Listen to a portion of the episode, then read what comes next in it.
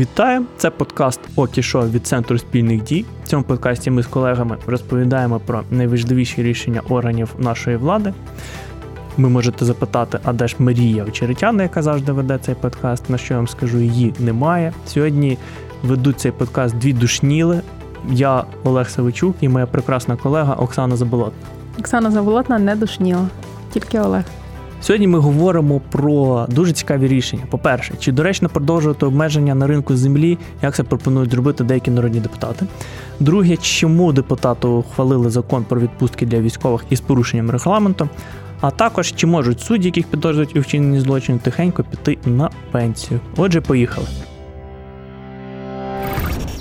Отже, 29 травня група народних депутатів, серед яких, зокрема, е, мій улюблений Георгій Мазураш, і, можливо, це навіть перший законопроект, який я буду хвалити, запропонували продовжити чинні обмеження на ринку землі е, на два роки після закінчення воєнного стану. Якщо колеги по парламенту вирішать підтримати цю ініціативу, то ринок землі буде закритий для підприємств е, і для громадян до кінця воєнного стану і два роки після його закінчення закінчення. Оксано, перед тим як дійти до обговорення цього законопроекту, можеш мені, будь ласка, пояснити, нагадати, чому в принципі е, у нас зараз існують обмеження по ринку землі? Про це жодна з влад не дуже любить згадувати, але в нас е, є безліч структур і в міністерствах, і в інших державних органах, які відповідають за планування. Також за планування загалом державної політики є різні наукові структури, які за це відповідають. Е, громадський сектор, який також мав би за цим слідкувати. Це все робиться для того, щоб держава дотримувалась принципу верховенства права, е, і, зокрема, його частиною є принцип правової визначеності. Простою мовою, це крім всього іншого, він означає, що будь-які законодавчі зміни слід вносити завчасно, щоб люди могли зорієнтуватися до зміни нових умов. Е, і це перш за все потрібно для того, щоб держава нормально взаємодіяла з людьми. Е, і з іншого боку, це також потрібно потрібно для бюджетного планування. Е, тому вже за півроку до того, як обмеження мали бути зняті, народні депутати підняли це питання для того, щоб їх продовжити. Я можу коротко нагадати, чому в принципі у нас е, існують обмеження на продаж землі. І навіть нагадаю, що першочергово, коли ухвалювали законопроект, яким відкривали е, ринок землі в 2020 році, е, дуже боялися, що цих обмежень не буде через те, що, по-перше, є великі підстави думати, що великі агрохолдинги або великі олігархи, які мають кошти вільні, скупили б тоді весь ринок і відповідно сформували монополію і відповідно відповідно було б тоді питання до державної безпеки. Друге питання було в принципі до того, чи є кошти у дрібних фермерів для того, щоб е, мати змогу купити відповідну землю. І питання тоді протистояння фермерів дрібних і великих агрохолдингів, що краще, що гірше, що дає гроші, що не дає гроші. І також третє питання було стосовно дрібних землевласників, в принципі. Тому що були питання стосовно того, чи зможуть вони існувати е, за такого ринку, оскільки, по-перше, як правило, вони здають е, свої земельні наділи в оренду і таким чином отримують кошти, і ці кошти, в принципі, мали б їм забезпечувати плюс-мінус стабільний дохід і таким чином існувати. Якщо ж відкривати ринок, то швидше за все вони б цю землю продали, продали б за безцінь тоді, коли ринку як такого ще не сформовано, і відповідно невідомо скільки має коштувати земля.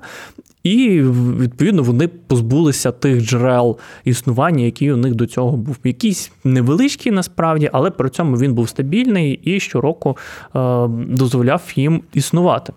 Водночас е, наразі є дуже багато контраргументів до того, щоб такі обмеження існували. Ці е, питання були навіть ще.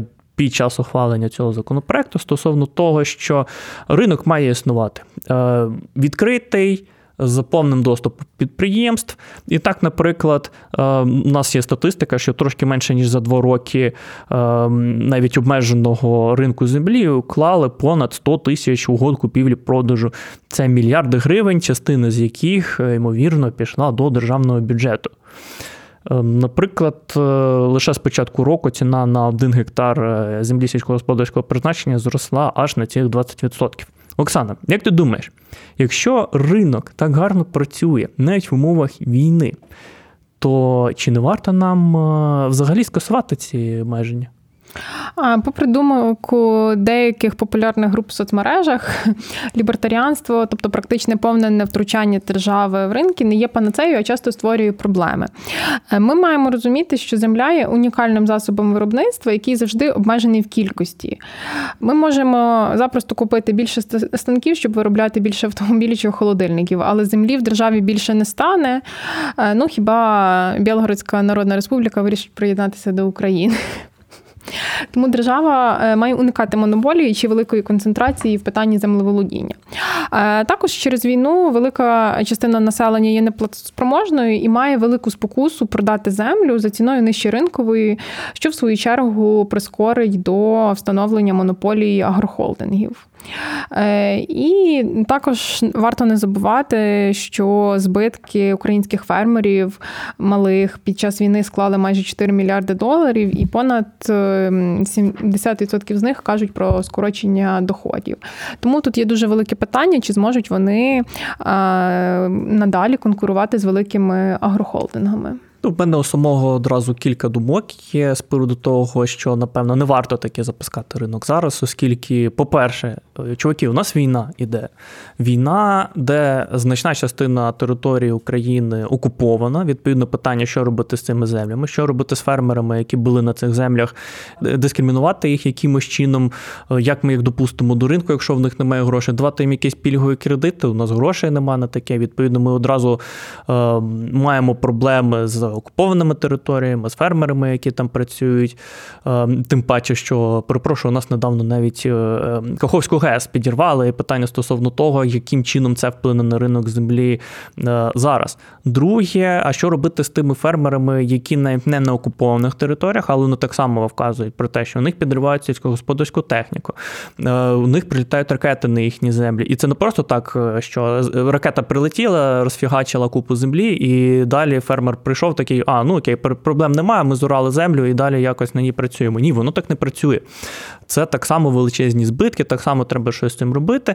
І держава так само з цим не дуже сильно допомагає. Тому, ем, на мою думку, ринок е, в його стандартному розумінні навряд чи зможе у нас працювати як мінімум на час війни. Водночас. Я хотів би е, нагадати, що законопроект е, і, в принципі, обмеження стосується продажу виключно е, приватної землі сільськогосподарського призначення, оскільки державні і комунальні землі можна здавати і буде можна здавати виключно в оренду. Тому в мене до тебе питання. Чи все ми зробили зараз, щоб закрити шпарини для країни-агресора, щоб вона не змогла через підставних осіб, через підставні фірми отримати доступ до української землі.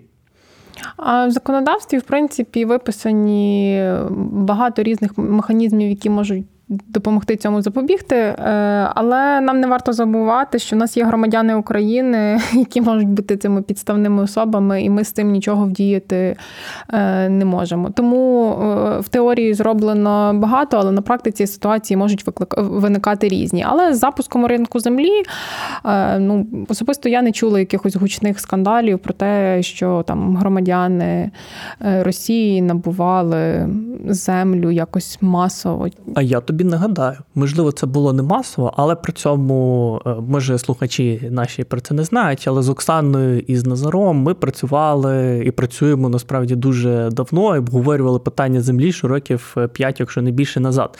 І тоді з Назаром ми обговорювали питання, що в ем, країнах, які наближені до Росії, всякі, наприклад, е, Фінляндія або Швеція або Норвегія, там, де ринок землі відкритий, то в стратегічно важливих е, місцях російські олігархи, громадяни Росії, російські компанії або люди, громадяни з тих країн, які наближені до Російської Федерації, скуповували землю, і ми підозрювали тоді, що це зроблено не просто так, що це стратегічна ціль е, Росії в подальшому якимось чином оперувати цими землями або заважати місцевій владі, або якимось іншим чином в подальшому використовувати це як перевагу, е, не знаю, переговорна позиція, або як подальші воєнні дії, оскільки не виключено, що Росія так само планує е, воювати за цілим блоком НАТО. Водночас, в мене ще є таке питання, чому автори пропонують обмежувати можливість продавати і купувати землю і такий спосіб запускати економіку? Тут треба порушити питання, від чого буде більший виглуп. Ем, від того, коли землю скуплять холдинги, е, чи коли буде можливість для розвитку дрібного фермерства. На уходах е, від продажу землі економіку точно не запустиш, бо агрохолдинги дуже швидко дійдуть до концентрації земель і процес зупиниться. Тому треба думати, як стимулювати мале фермерство. Це дозволить е, серед іншого працевлаштувати в майбутньому ветеранів. І загалом критерієм добробуту людей в державі є не сам розмір ВВП, а розподіл ВВП ем, поміж населенням. Тому теоретично концентрація землі в холдингів збільшить ВВП, але е, зовсім невелика група людей отримає прибуток е, там, де вчора його отримували сотні тисяч людей. Е, і Варто не забувати, що в дрібних фермерів і великих агрохолдингів насправді різні ринкові ніші. Великі холдинги орієнтовані на експорт і вирощують стандартизовані культури пшеницю, сою, соняшник. Маленькі господарства вони працюють на внутрішній ринок, це переважно овочі і фрукти. Тому, вносячи дисбаланс на землеволодіння на користь агрохолдингів, ми можемо опинитися в парадоксальній ситуації, коли країна експортує хліб до всього світу, але вимушена імпортувати буряк і моркву для борщового набору. Бо цю нішу зараз закривають дрібні фермери. Е, також можемо згадати про те, що дохідність гектару е, в агрохолдингів дрібних фермерів є зовсім різною. Це також є одним аргументом, чому цей законопроект загалом варто ухвалити. Я б тут згадав, чому в принципі кожна влада, яка була, яка є, яка буде зацікавлені в тому, щоб запустити ринок землі тут і зараз. Вважається, що ринок землі це величезна кількість грошей, які одномоментно падають в державний бюджет. і Таким чином влада отримує доступ до величезної кількості ресурсів на реалізацію власних передвиборчих обіцянок. Але воно, по-перше, не зовсім так працює.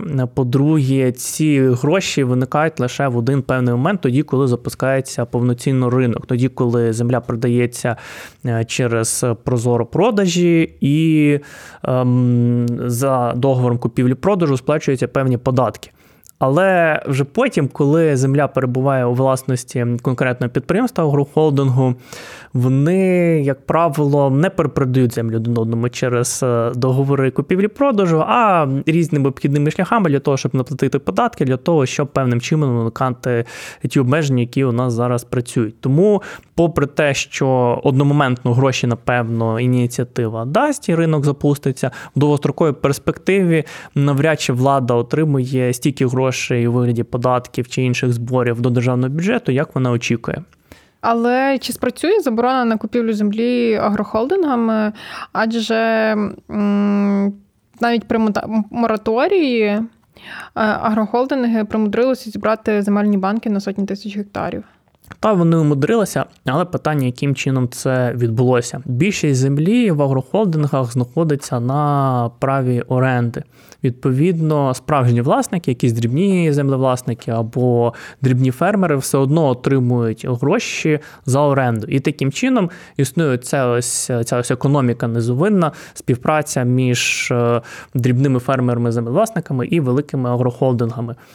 Е, тому, е, хоч у нас мораторій і існує, на практиці воно не зовсім працює. На практиці все одно агрохолдинги концентрують у своїх руках величезну кількість землі, е, хоч і в деталях воно відрізняється. То що, Оксана, гарний законопроект? Гарний. І наступне рішення, про яке ми поговоримо, про відпустки для військовослужбовців. Народні депутати е, зареєстрували, включили в порядок денний і ухвалили в цілому законопроект про збільшення відпусток для військовослужбовців за один день. Я не пам'ятаю, щоб у нас е, були такі швидкості. Вже дуже давно у нас немає такого поняття, як турборежим. Але е, дуже цікаво, що зараз вирішили е, скористуватися таким механізмом. Оксано, можеш детальніше пояснити, що саме ухвалили народні депутати? В особливий період, тобто на час воєнного стану, збільшується з 10 до 40 днів щорічна відпустка, яку можуть отримати військовослужбовці усіх видів військової служби. З них 30 календарних днів надається за повний рік служби і 10 за сімейними обставинами та з інших поважних причин із збереженням грошового забезпечення. Час, який необхідний для проїзду в межах країни, не враховується під час призначення відпустки, але й не має перевищувати двох діб по один кінець. Я тут би сказав про коментар, який мені особисто написав е, мій знайомий військовослужбовець, який сказав, що насправді законопроект особливо нічого нового не запроваджує, оскільки військовослужбовці і так отримують 30 днів е, щорічної відпустки, плюс 10 днів за сімейними обставинами, і залежно від вислуги років, е, кожні 5 років ще отримують певну кількість днів. Тому на практиці в військовослужбовців і так є е, всі ці відпускні, і навіть навпаки е, військовослужбовців змушують іти у відпустку, оскільки, якщо вони не йдуть, то держава повинна виплатити компенсації за невикористані дні відпустки. Але наскільки е, зараз актуальний саме цей законопроект, чому його ухвалили, і хто в принципі буде вирішувати, чи відпускати військових у відпустку?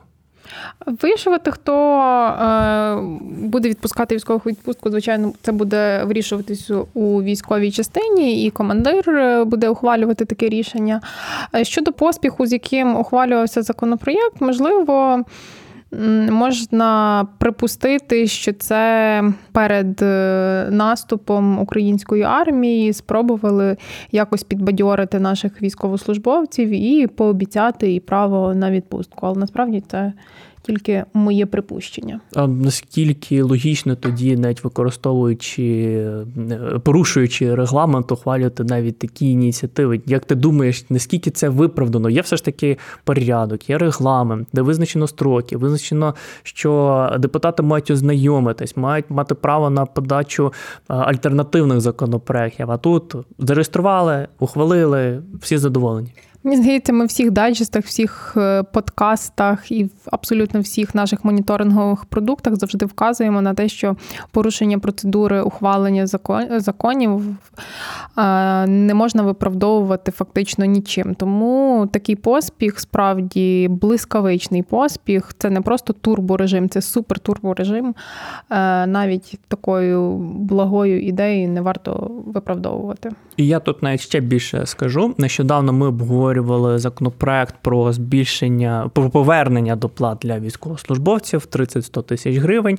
Е, ми наголошували на тому, що е, як такі доплати там не повертаються, але при цьому є інші важливі моменти. Перше, це про доплати для поранених військовослужбовців, для строковиків і для курсантів, е, які наразі не отримують належної винагороди. Зокрема, військовослужбовці поранені, які виведені за штат, отримують 600-800 гривень, не мають можливості влаштуватися на роботу і, відповідно, нормально існувати. Ем, і друга важлива новація це якраз були оці ось відпустки. Як ти думаєш, що тепер буде з цим законопроектом?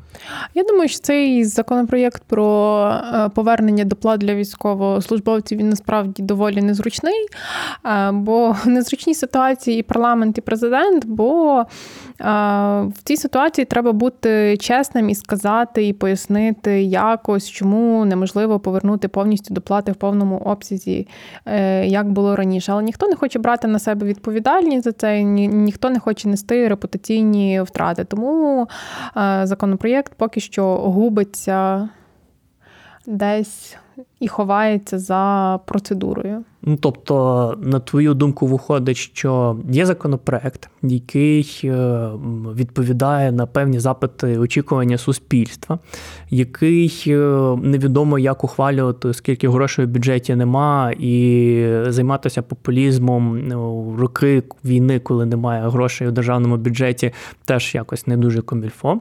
І відповідно вони його заблокували, але при цьому гарні якісь його моменти вносять іншими законопроектами і ухвалюють.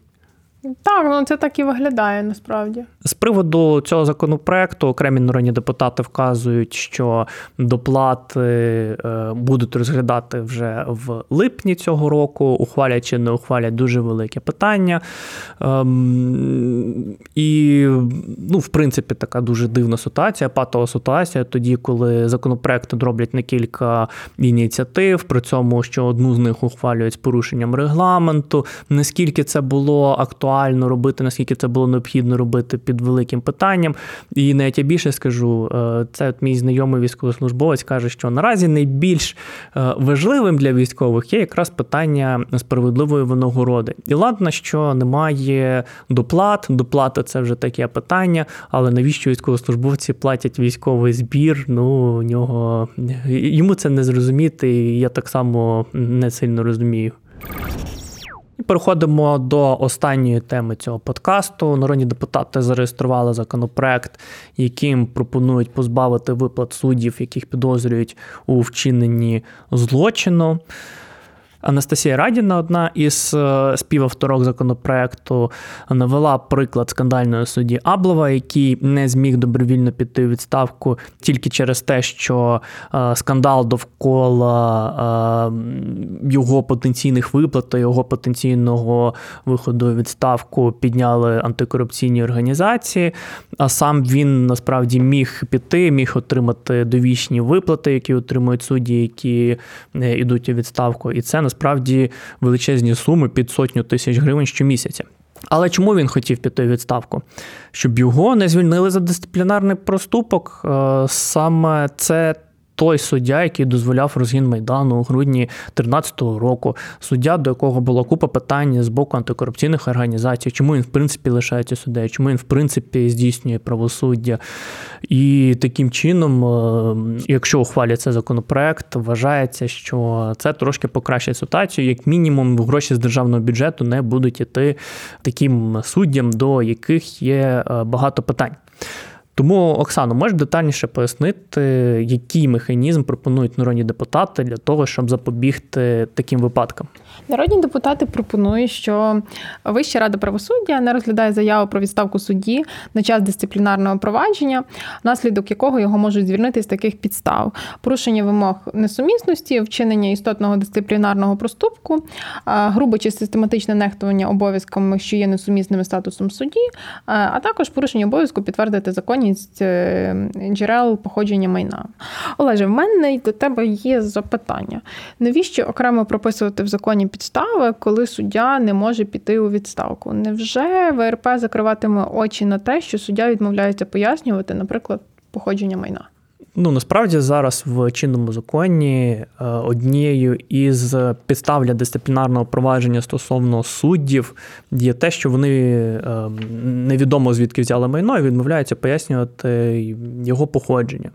І через інститут е, притягнення до дисциплінарного до дисциплінарної відповідальності суддю можуть попередити, можуть скасувати йому виплати на певний час, а можуть і в принципі звільнити його з посади судді. І звільнення з посади судді через таку процедуру фактично забороняє в подальшому судді йти е, у відставку і відповідно отримувати право на е, довічне утримання і на одноразову грошову допомогу у зв'язку з виходом у відставку.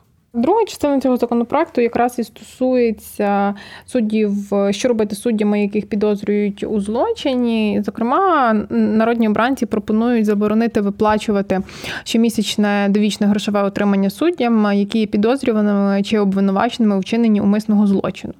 І генеральний прокурор чи його заступник у триденний строк мають повідомити пенсійний фонд про оголошення судді підозри і подальші дії. Якщо суддю притягають до відповідальності, він втрачає право на довічне отримання утримання.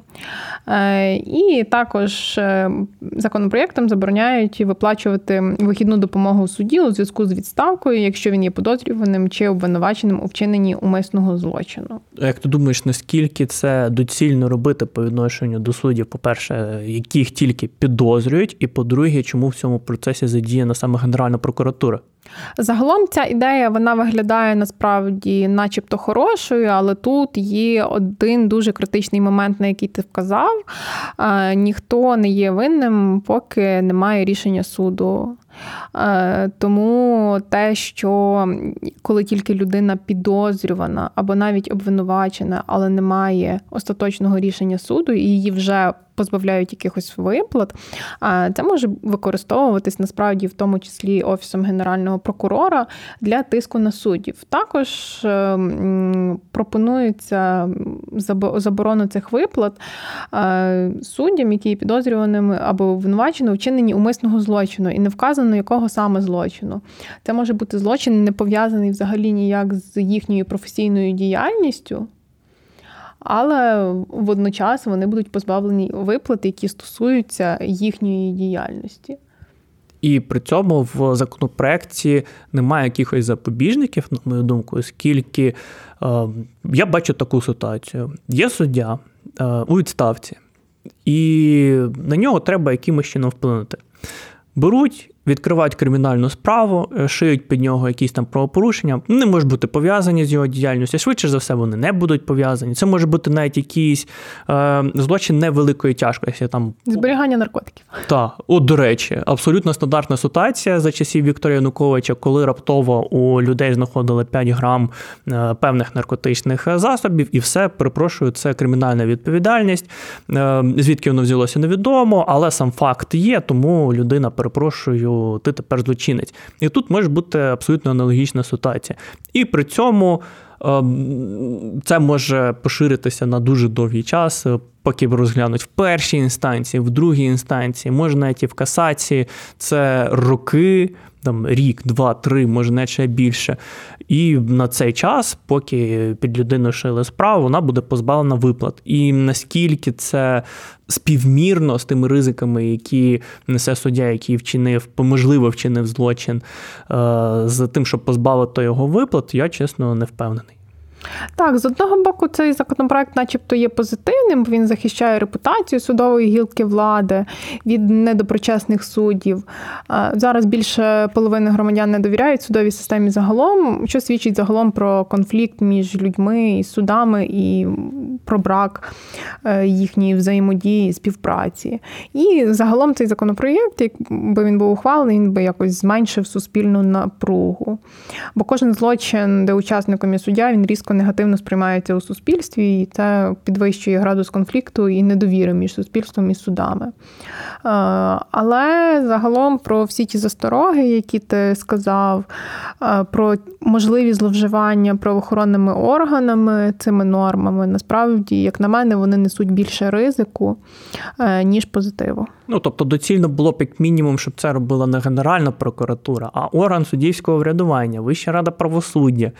І це таким чином забезпечило певний ступінь незалежності суддів. ВРП могла б ем, відкидати ті звинувачення, які вона очевидно вважає безпідставними, або які вважає тиском. І далі вже хай прокуратура в порядку е, судового розгляду доводить, чи людина винна, чи не винна, і так далі, тому подібне. І тут значно б спав би оце от рівень недовіри, рівень конфлікту між правоохоронними органами і органами суддівського врядування, і тими ж самими суддями. Тому, як на мене, законопроект, хоч і має певні позитивні е, речі, які могли б зменшити суспільну напругу і могли б збільшити потенційну довіру до судової гілки влади, на практиці воно може мати значно більше ризиків, ніж переваг. Це був подкаст Центру спільних дій про рішення ключових органів державної влади. З вами були Олег Савичук і моя колега Оксана Заболотна. Дякуємо звукорежисеру Андрію Ізрику, який все це змонтував, щоб вам було приємно нас слухати. Нас можна послухати також на подкасти НВ в ефірі громадського радіо на частоті 99,4 FM ем у Києві та 93,3 FM ем у Львові на додачу до вже відомих вам платформ Apple Podcast, Google Podcast, SoundCloud, Spotify. Сподіваємося, що ви лишите якісь коментарі, щоб ми могли на них відповісти у наступних випусках. Дякую, що нас слухаєте, і почуємося за тиждень.